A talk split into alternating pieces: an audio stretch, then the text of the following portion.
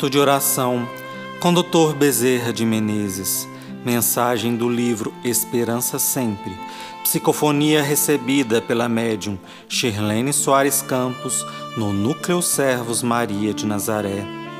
Interpretada por Railene Borges.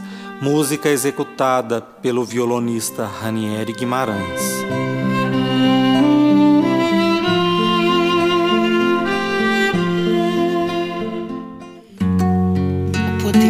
Oração. Com frequência, as pessoas enfrentam problemas de difícil solução.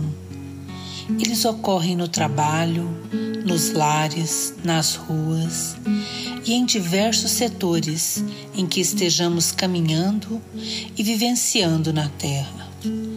Nos momentos de angústia, sentimos-nos sozinhos no meio de uma multidão, sem solução para os nossos problemas não encontramos uma saída, não encontramos o um amparo. É nesse instante que devemos recorrer com força renovada à oração. A oração é muito importante porque ela nos ilumina e permite a aproximação de amigos espirituais superiores que podem nos socorrer. A nossa oração é um pedido de socorro dando-nos a direção de onde queremos e precisamos ajudar. Resolver, aceitar. A oração é como um remédio para as feridas da alma que não querem cicatrizar. A oração conforta, consola, dá novas diretrizes para a nossa vida. Proporciona-nos formas diferentes de encarar situações, às vezes transitórias às vezes gravíssimas.